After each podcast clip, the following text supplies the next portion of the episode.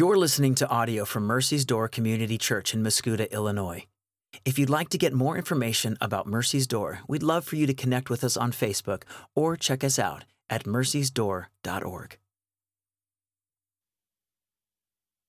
Now, if we want to take a minute and think backwards, we'll remember that last week I was able to kind of preach us through this verbal sparring that Jesus had with the Jews, in which he, in no uncertain terms, declared himself to be God. The Jews had challenged him, they were frustrated with him, they were angry and even seeking to kill him because he had made himself equal with God by suggesting that he was allowed to work on the Passover. And so, doubling down on this claim that he was equal with God, Jesus says, Not only am I equal with God as the God of the Passover, but I am the God uh, who is equal with God in glory and honor, that I am the one who is equal with God in his will, that I am equal with God uh, in majesty, that I am equal with God in ability, right? He says even that he is the God who, by the power of his word, will raise the dead, that it is he who will judge all men, that he will resurrect men either into the resurrection of life or into the resurrection of judgment. Jesus, in no uncertain terms, last week claimed to be God. And then it says it's from this place that he departs. And last week, I think that if we hang out there for some time, uh, that Jesus rightly is elevating himself to his proper position, right? The very place that uh, John has in the beginning of the gospel said that Jesus began, that he was in the beginning with God, that he was himself God, and he is declaring this. And this is a big day in Jesus' earthly ministry. In many cases, what he's doing is he's progressing and moving forward the timeline that these people are going to crucify him for these claims. So this is a big moment but as we lift our eyes up and we see Jesus as the eternal God of, of the universe, and we see him as the God who is going to bring judgment upon all men, as the God who says, by the power of his word, we are saved, suddenly he feels like God. Right? And as mere men, it can be that when we see him in his rightful place, that we become aware of this great gap between us. And it starts to kind of set in is this big Jesus approachable? And the result is often that we will see in the church that there are many who will put their faith in Jesus unto salvation. That he's clearly the Jesus who is the one who is able to give me a future in the afterlife, but certainly this God is not interested in my today. That I can count on Jesus to bring me into heaven, into eternity with Him, but where can I look to count on for today's meal? And so I think it's really precious how John sequences his events here, that he then leads us into this account of Jesus feeding the 5,000. My hope this morning is that after seeing Jesus in an, an, upward way, that we would then see the way that he lowers himself and humbles himself in order to be the God and the Lord of our daily meal. I want to go verse by verse through this. It says that John chapter 6, verse 1, that after this, Jesus went away to the other side of the Sea of Galilee, which is the Sea of Tiberias. Now, as a preacher, we have a, as all, all, preachers have this responsibility to kind of make some decisions when you're preaching, right? So I sat down and went through the whole book of John, had to kind of decide how do we break this up? Where do I stop? Like, what, what is a preachable amount? of text, right? That if I'm, I'm going to stand up here all day, right? Like, where do I stop? I don't want to stop in such a way that I disrupt the flow of what the author is trying to communicate to us. I don't want to stop in such a way that it takes verses out of context. So I want to kind of try to make decisions that are mindful before the Lord to preach this in the way that the author intends for it to be received. And then also, when you're preaching the Gospels, there's an additional burden in that there are four of these things. There's Matthew, Mark, Luke, and John. And they, in many cases, overlap with, with one another and they tell the same story from different vantage points. And so there's a lot of stuff that we can learn about Jesus feeding the 5,000 from the other gospel writers. In fact, this is the only miracle that occurs in all four of the gospel accounts. And so you have to make a decision, right? Am I going to come up here and I'm going to preach to you four gospels? Or am I going to preach to you what John said? Because we're in the gospel of John. Well, the reason why I bring it up is because they were all there, right? Like these are eyewitness accounts that are documented in the four Gospels. And so it's as interesting what they do include in here as what they don't. So when there are things that the author doesn't include in here that they were there to see, it communicates to us something. It communicates to us what, as a priority, stood out to them. And so John is showing us from his perspective what are the most important details of this. And so this is what I'm going to do. This is the decision I made. Is I'm going to on the front end of the message kind of tell you the whole story, give you the details, compiling the four accounts. And then we're going to try to stay within the vein of what really made an impression on John as we look at what he did share and what he left out. Okay? So here's this. All four of the accounts take into account that it's basically the story of there being a crowd and there not being food, and Jesus multiplying food, distributing that food till everybody had their need met, and then taking up the leftovers, there being 12 baskets left. That's the meat of the story, and all four of the Gospels will tell you that. All of them will take account of the theme of Jesus taking the bread and breaking the bread and blessing the bread and then giving the bread to then be distributed and then for the disciples to eat it. This is the theme, and we're going to get to that theme.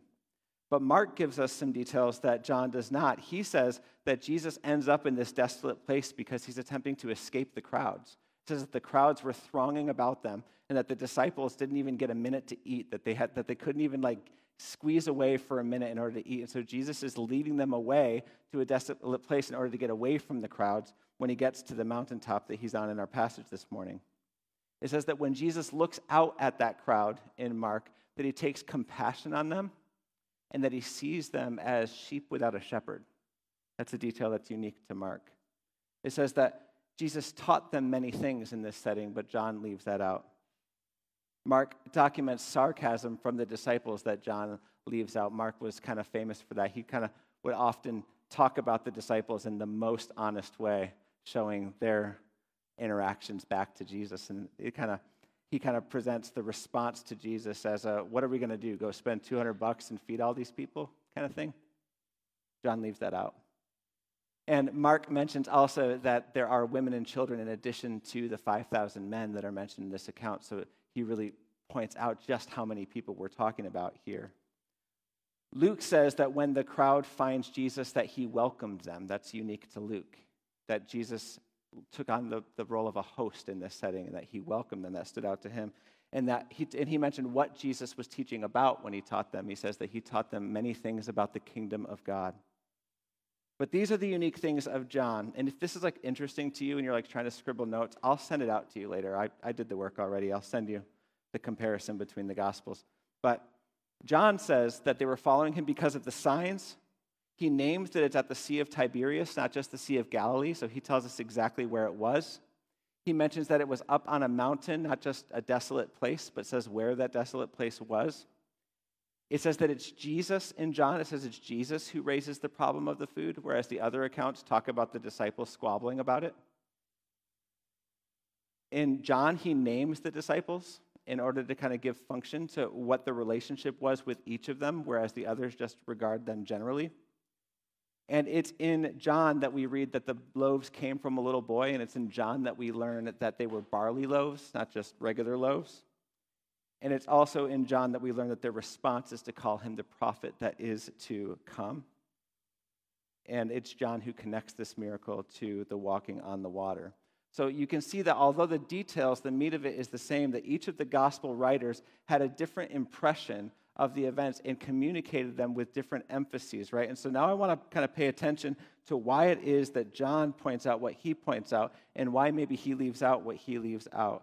And I'm hoping that in so doing that we will see what John saw, which is a really tender Jesus who is central to the whole thing. After this, verse 1, Jesus went away to the other side of the Sea of Galilee, which is the Sea of Tiberias. Verse 2 And a large crowd was following him because they saw the signs that he was doing on the sick.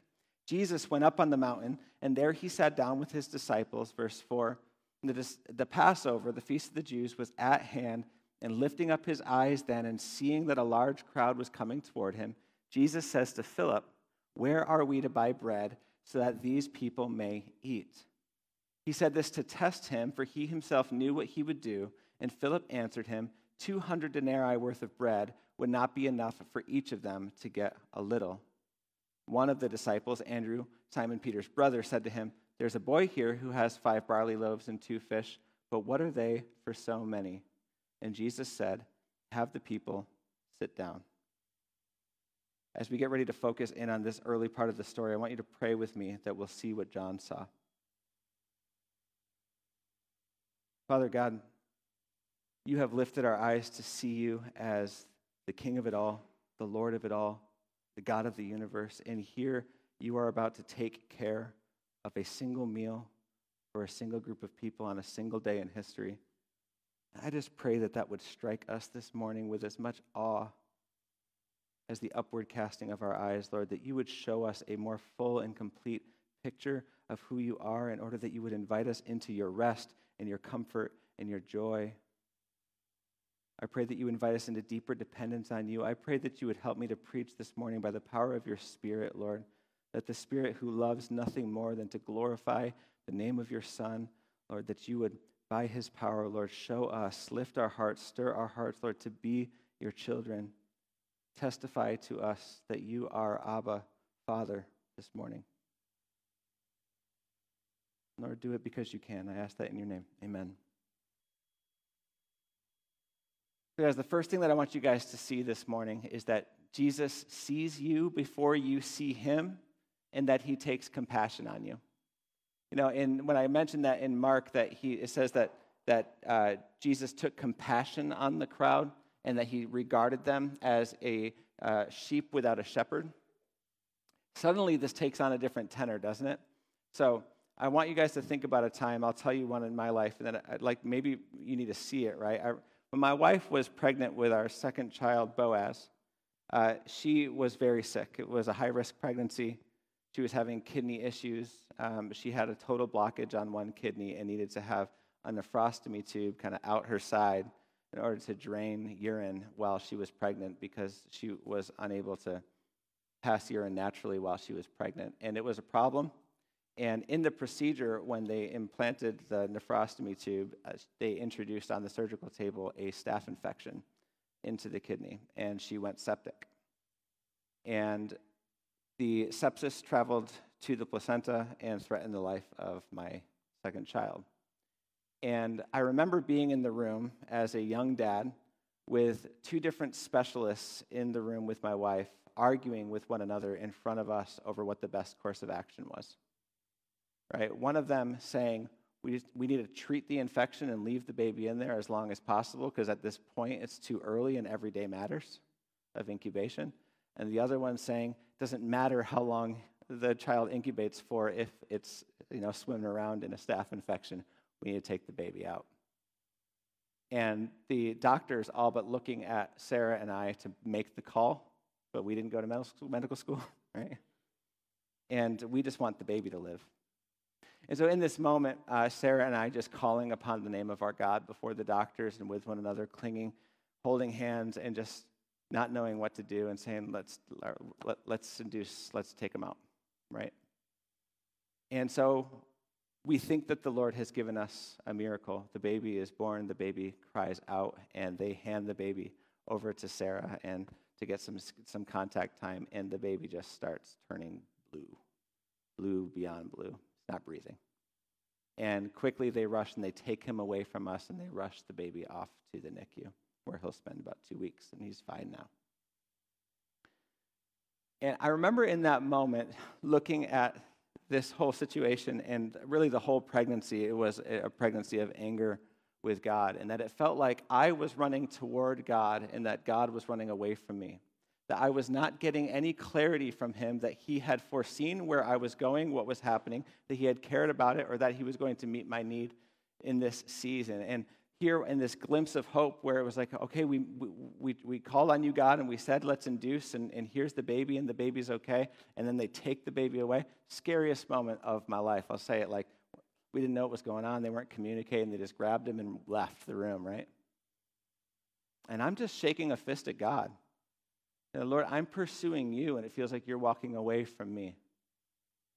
And I don't want to project too much of me onto this story, but the truth is, is that when you look at this story and you compare it to the other gospel accounts, what you see is there's a crowd who wants to get to Jesus. They had seen him healing other people. It says that's the reason why they'd seen the signs of the healing and that he can heal. And so they were following him. They didn't want him to go away, and they can see him leaving. And so they're just following him. He's literally trying to get to a desolate place where he can be alone. And you got to wonder, like, what were they thinking? You know? It says that when Jesus looked at them, he saw compassion on them as a sheep without a shepherd. And suddenly, certain details in this story completely change. And so, church, before I point them out to you, I want you to find that thing in your life today, or to find that thing in your life that kind of is unresolved, where you just felt like you need to not think about that because this was a time when I was calling on the name of the Lord and when He walked away from me, when He didn't hear me, or when I pursued Him but He didn't see me back. And I need you to see Jesus in this passage, okay?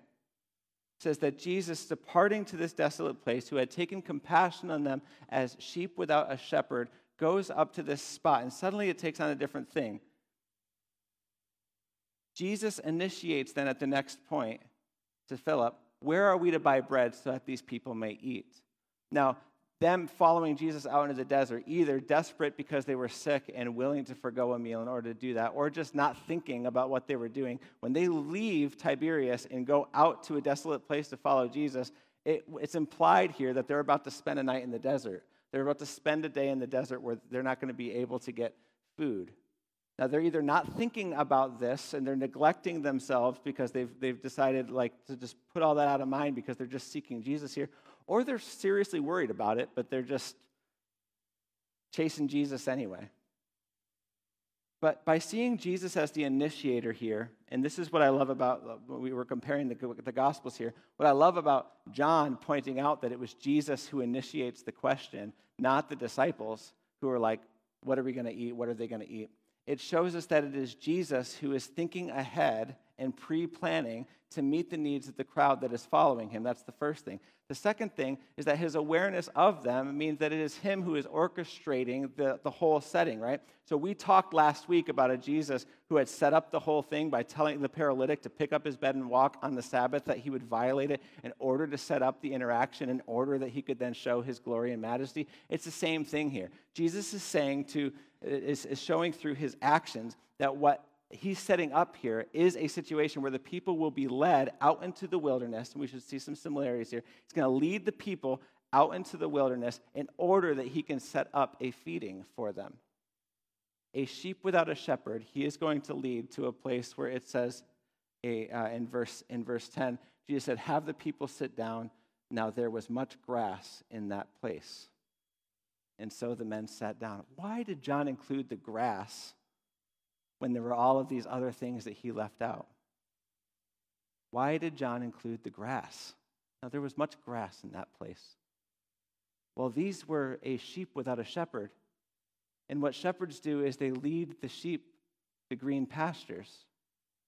And Jesus, foreknowing what he was going to do, has them wandering, following him as he picks the perfect spot at the top of a mountain where he is going to be able to see the crowds teach them, speak to them, distribute bread to them, and give them a cozy spot to sit and have a picnic in the park. What? And Jesus initiates the problem before anybody asks him, Where are we to buy bread so these people may eat? And he says this to test Philip because he knew what he was going to do. And Philip answers him, We can't. And one of the disciples, Andrew, Simon Peter's brother says to him, There's a boy here who has five barley loaves and two fish, but what are they for so many? And Jesus said, Have the people sit down. There was much grass in this place, so the men sat down, about 5,000 in number. So John also likes to include this. this. It's common with Andrew that Andrew seems to be the one who socializes with the people in the outer circle, right? Like that, like the 12, some of them huddled in close to Jesus, and some of them were shaking hands with the people who would come to meet him, right? It's just fitting that John would include that it's Andrew who would know of the little boy who would have been talking to him and be aware that he had a lunch there. But I also feel like Andrew must have felt really dumb even bringing it to Jesus' attention that this boy brought a sack lunch. Jesus says, Where are we to buy bread so these people may eat? Philip says, Can't do it. Andrew says, There's a boy with a sack lunch. Jesus says, Good enough, have people sit down.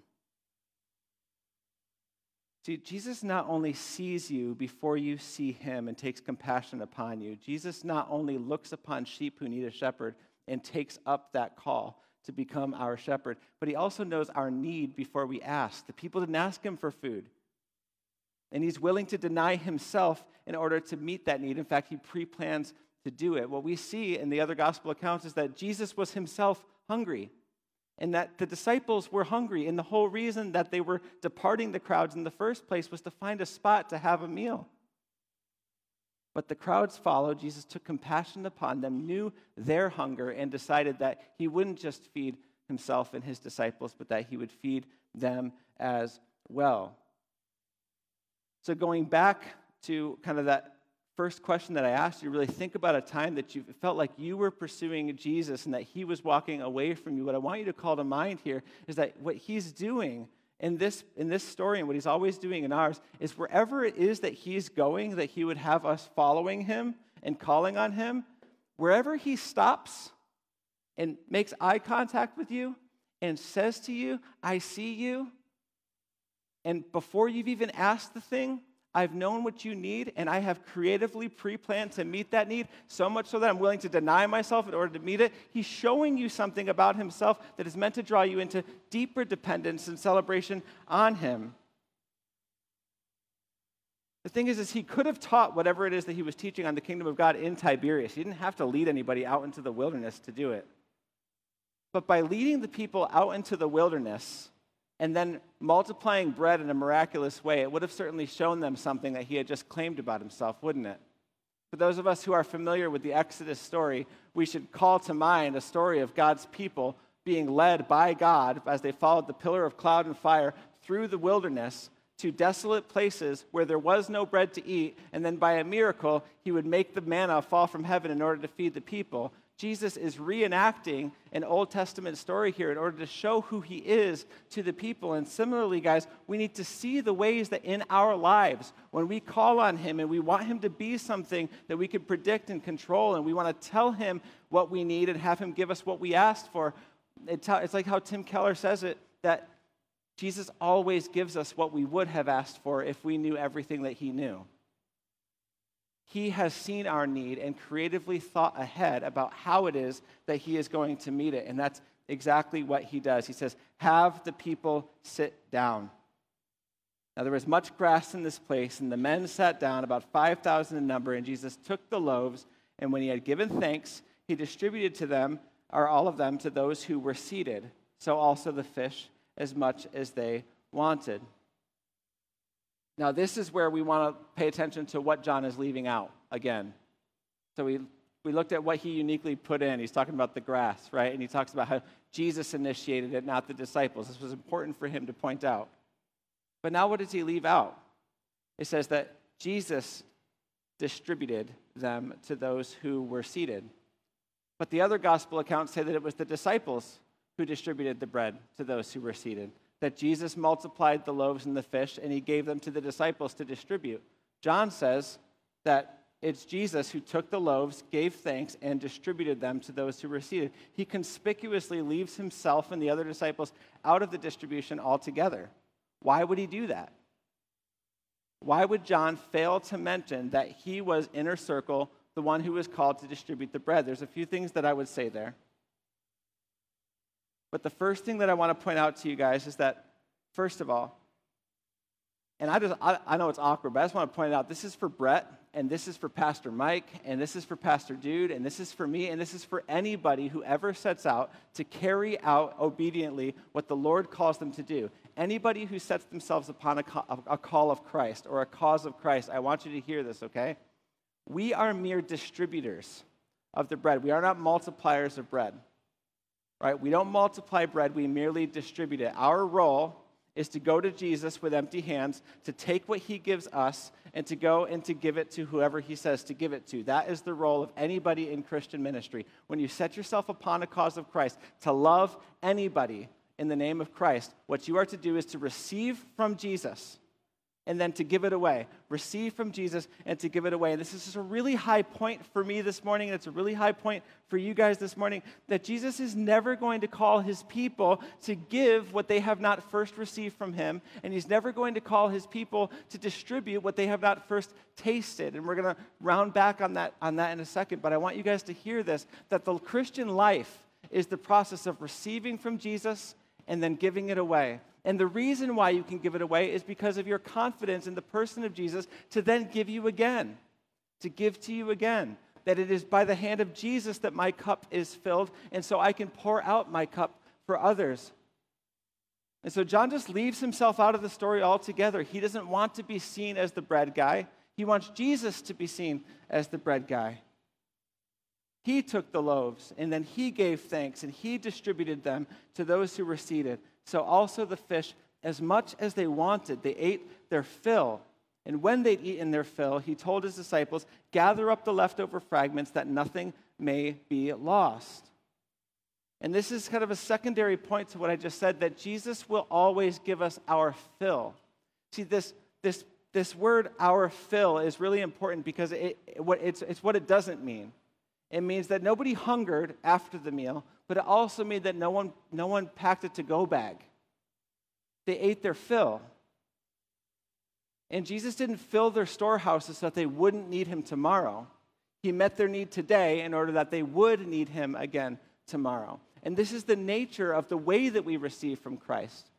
I, I had a, a really wise guy say to me early on when I was being developed for ministry that you guys, that the people that you minister to, never need the stuff that you can dig out of the car cushions in the back seat, right? That like it, that when you go somewhere and you have a great meal and you take home the leftovers and the kids spill some and it falls like in the car cushions, right? That like you, they don't need you to look back and remember that great meal and be like, oh, I think I had some left over, and to dig around the back seat and offer it to them, and like as if it's going to be as good for them as it was for you. That instead, the Christian life of ministry is about actively receiving from the Lord and giving them what He is actively giving to you. And so you'll see this a lot in Christian ministry, and you'll, and you'll do it a lot in your lives. Even today, when I wanted to tell you guys a story about God's faithfulness in my life, my son Boaz is going to be 10 this September. I told you a decade old story to talk about the faithfulness of God. But this is a pattern that we do often where He would have us look back and recall His past faithfulness, but never only that. That we'd also be able to look at the way that He is actively loving us and loving our souls today in order that we can call people into actively experiencing Him the way that we are. So Jesus fed them their fill and nothing more, nothing less but nothing more. There were no to go bags, not for them. He wants to be our daily fill. Now, we also see that what Jesus never does for those who are following him and those who are pursuing him and those who are seeking him is he never neglects those who are neglecting themselves in that pursuit. See, Jesus does call us, not in this passage, but several times he will in this gospel, to take up our crosses if we are to follow him, to deny ourselves if we are to follow him. And when we deny ourselves and we take up our crosses and follow him, and we neglect to meet our own needs as we trust in him, he never neglects to meet our needs. So these people who followed him out into the desert with no plan about how they were going to eat, they didn't need to factor that in because Jesus did for them. And that's an important thing for us to remember because there are going to be times that Jesus says, Follow me into a place where you can't look out and forecast the way that following him is going to meet your daily bread need. And he wants us to see in this story, John wants us to see in this story, that Jesus is all about showing us here that when we neglect ourselves in following him, he never neglects to meet our needs. And after everybody has eaten their fill, Jesus has done this miracle where from a little boy's lunch, he has replicated loaves and fish to distribute to 5,000 plus people. He sends the disciples out and he says to them in verse 12, when they'd eaten their fill, he told his disciples, Gather up the leftover fragments that nothing may be lost. And so they gathered them up and filled 12 baskets with fragments from the five barley loaves left by those who had eaten. Pop quiz How many disciples were there? 12. How many baskets of leftovers were there? 12. 12. Guys, this is like, this is it. Right? What, what John is trying to communicate, actually, this detail is in all four of the Gospels. They all loved this part. That Jesus hadn't forgotten that they had gone to the place in the first place because the disciples were hungry. He said, I've got a basket for each of you that I haven't used up my provision, I haven't used up my grace, I haven't used up my miracles in order that you might serve them. But just like I just said to you, I don't call you to distribute to other people what I do not also offer to you. I do not call you to go and tell people to take and eat that which I am not inviting you to take and eat. Twelve baskets left over in order that they might go then and sit down and enjoy a meal with Jesus. But how many of us are running ourselves ragged with dry stories of, uh, of a Jesus that we haven't tasted and seen with our own eyes? Telling old tales that we are far removed from, where, where we don't really believe that anymore because we haven't sought his face. Holding on to these stories where we felt like we were pursuing him and he turned his back on us. We try to push that out of mind in order that we can just be good Christians and move forward. Christ gives us a place that we can go to lay that down, to seek his face and to see him in that lowly place in order that he can minister to us today. And in many cases, church, in many cases, what the people need most is for you to identify with their hunger. And what Jesus would invite us into is for us to identify with the people's hunger. Isn't it interesting that Jesus didn't feed the disciples until after he fed the masses? And I would posit, and it doesn't say it, that the reason why John left himself out of the story as the distributor of the bread is he didn't identify himself on Jesus' side of the miracle. He identified with the crowd. He too was one of the hungry people. And with each loaf that he handed out and with each fish that he distributed, faith was built that his need too would be met. The reason why I point that out is because sometimes in the Christian life, things don't go in the order that we think they ought to go.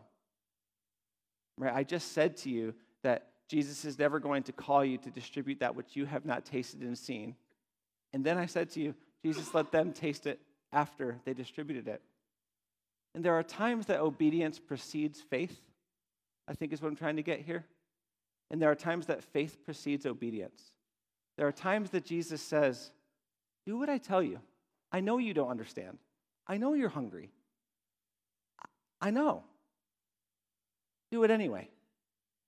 And in so doing, he places in you as a gift to you faith in order that you can see him more fully. And other times, he shows you first in order that you excitedly go out and tell everybody else. But in both cases, he's good. So they gather up the 12 baskets from those who had eaten. And when the people, verse 14, saw the sign that he had done, they said, This is indeed the prophet who has come into the world. The prophet who is come into the world. This is uh, taken directly from, I got to check my notes. It's taken from Deuteronomy 18 15, where Moses says that there will be a prophet like in the, in the like of Moses who will come after him prophesying about the Messiah. And here, because Jesus fed them a meal, the people see this sign. Again, remember, they were following him in the first place because they'd seen him heal people. But he fed them some bread. This is the prophet who has come into the world. They rightly see him for who he is. So, what do they do? Guys, this is huge. 15. Perceiving then that they were about to come and take him by force to make him king, Jesus withdrew again to the mountain by himself. See, this is the radical nature of Jesus, right? Last week, we talked about a Jesus who made himself so big, so God, displayed himself so mightily to the people that this was not a God who you would think you can take by force. Today, he hand delivers bread and loaves to a group of people such that he seems so approachable that he's the kind of God that you can take by force. think about like how humble Jesus must have presented himself that the people would think to themselves, let's grab him. Let's grab him. We'll make him, take him by force to make him king. And I'm going to save this, the careful exposition of this passage for next week because next week, after Jesus walks on the water in a minute, he, the people are going to follow him to the other side of the lake and he's going to preach a sermon to those who had their bellies filled. And he's going to clear up for us what's going on here. And I want to let him do it. But for this week, what I want you to know is that Jesus made himself so low, so relatable, so caring, so compassionate, so touchable, so punchable, so human, and yet so God that the crowd thought, let's grab him. Does Jesus ever feel seizable to you? I'm not encouraging you to sin here. But does he ever, does his love ever feel so close to you? Does he ever feel so near to you that it feels like you could just kind of grab him? Because apparently he desires that. He put himself in that position, he orchestrated the whole setup. Now, he'll correct them where they were wrong here. He'll correct that. But they were starting to see something true. Let's keep going. Again, we'll let him talk about that next week. When evening came, verse 16, his disciples went down to the sea, got into a boat, and started across the sea to Capernaum.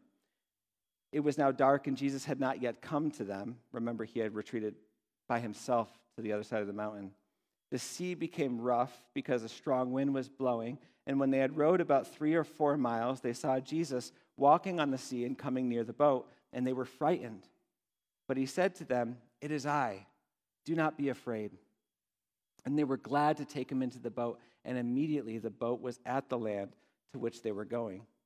I mentioned in the beginning that a preacher needs to make some decisions about where to preach different things. And John very conspicuously sticks this in the middle of the bread story.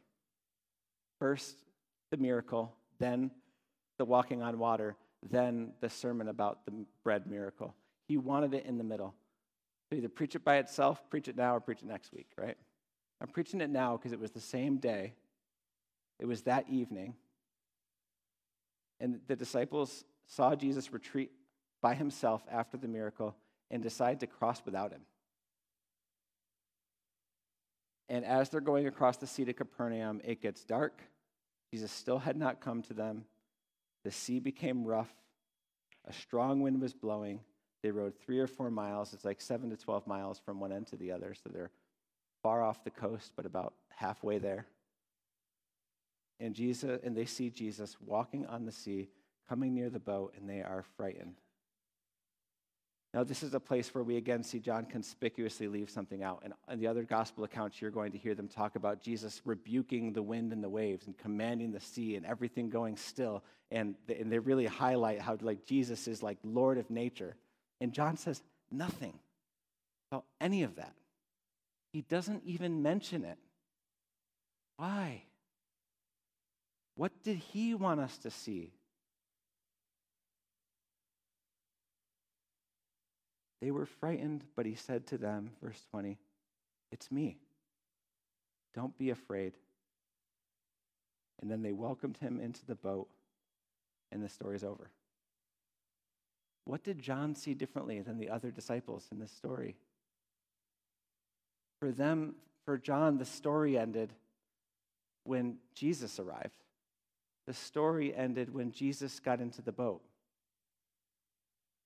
The miracle wasn't that Jesus stopped the circumstances that were scaring them. The miracle was that Jesus did whatever he had to do to get in the boat with them.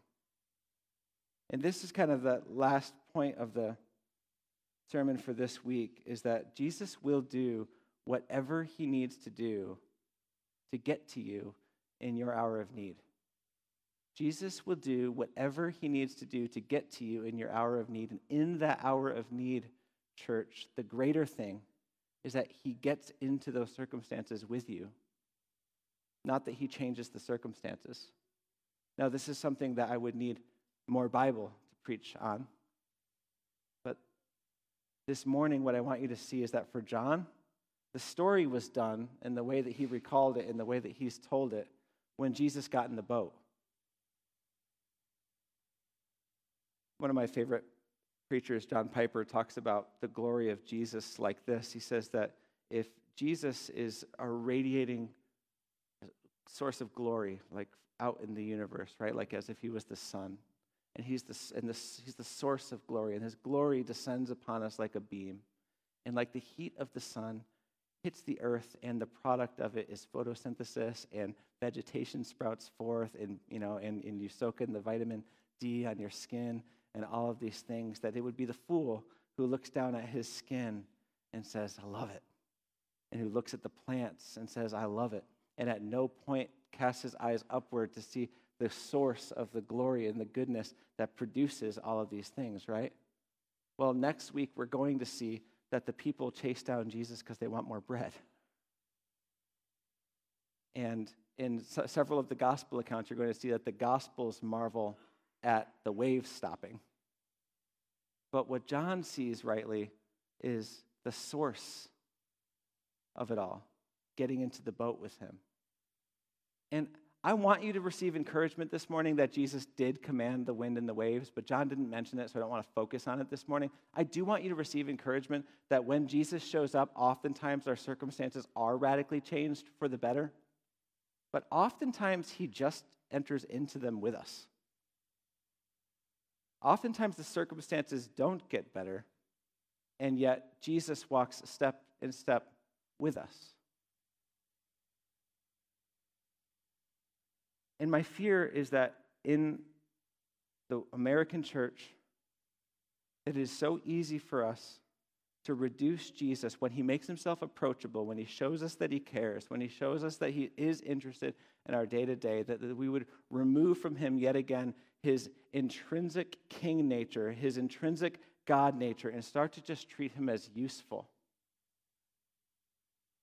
to start to regard him as an ATM, to start to regard him as a genie, where we rub the lamp when we need something, and Jesus, his prim- primary function is to give me bread. But Jesus doesn't allow for that. What Jesus offers is himself.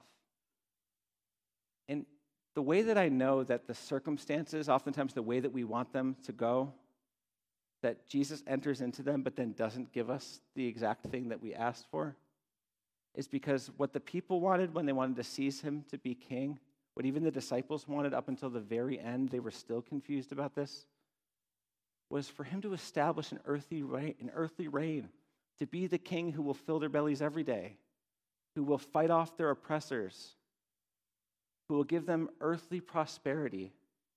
And he says no to all those things.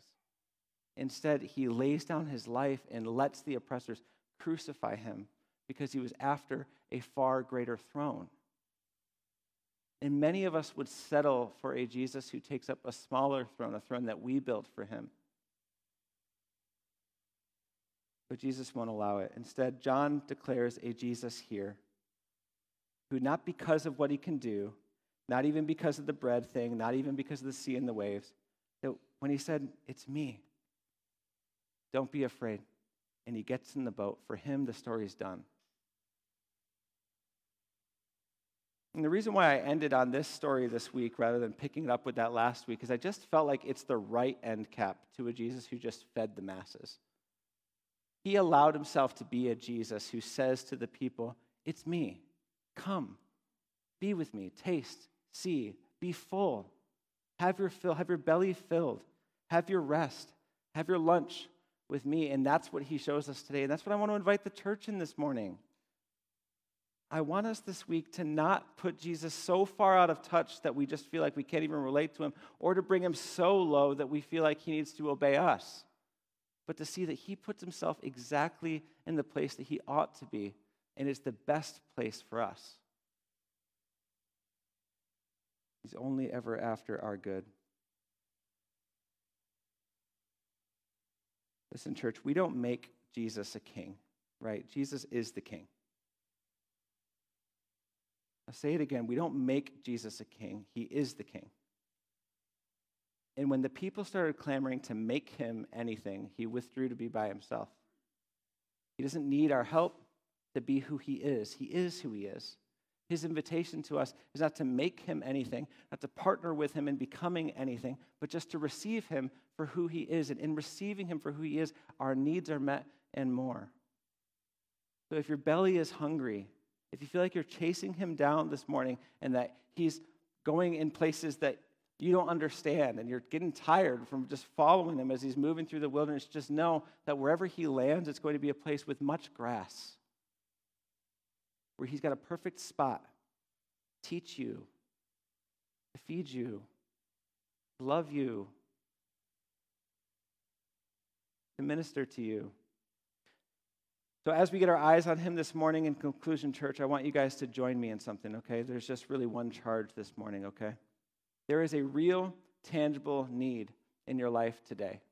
I don't want you to go back 10 years unless 10 years ago there was something that you decided to never go back to because it was damaging in your walk with Jesus.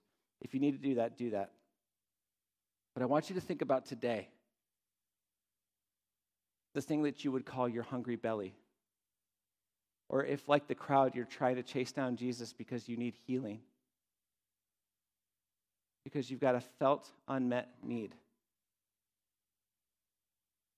an area of your life where you have felt like, my God can't be bothered with this request because He's the God of kingdoms, He's the God of the universe, He's the great I am. He can't be bothered with this. I want you to see a Jesus who looks at the sheep without a shepherd and leads them into green pastures and establishes himself as their great provider. I want you to talk to Him today. I want you to seek your provision from Him today. And I want you to trust that whatever his answer, that he has seen your need before you asked, that he has seen you before you sought him, and that he has creatively, creatively pre planned to meet your need in exactly the way that you need. And then I want you to turn to somebody in here and I want you to pray over them for the same. I'll lead us in that now, and then we'll take communion together.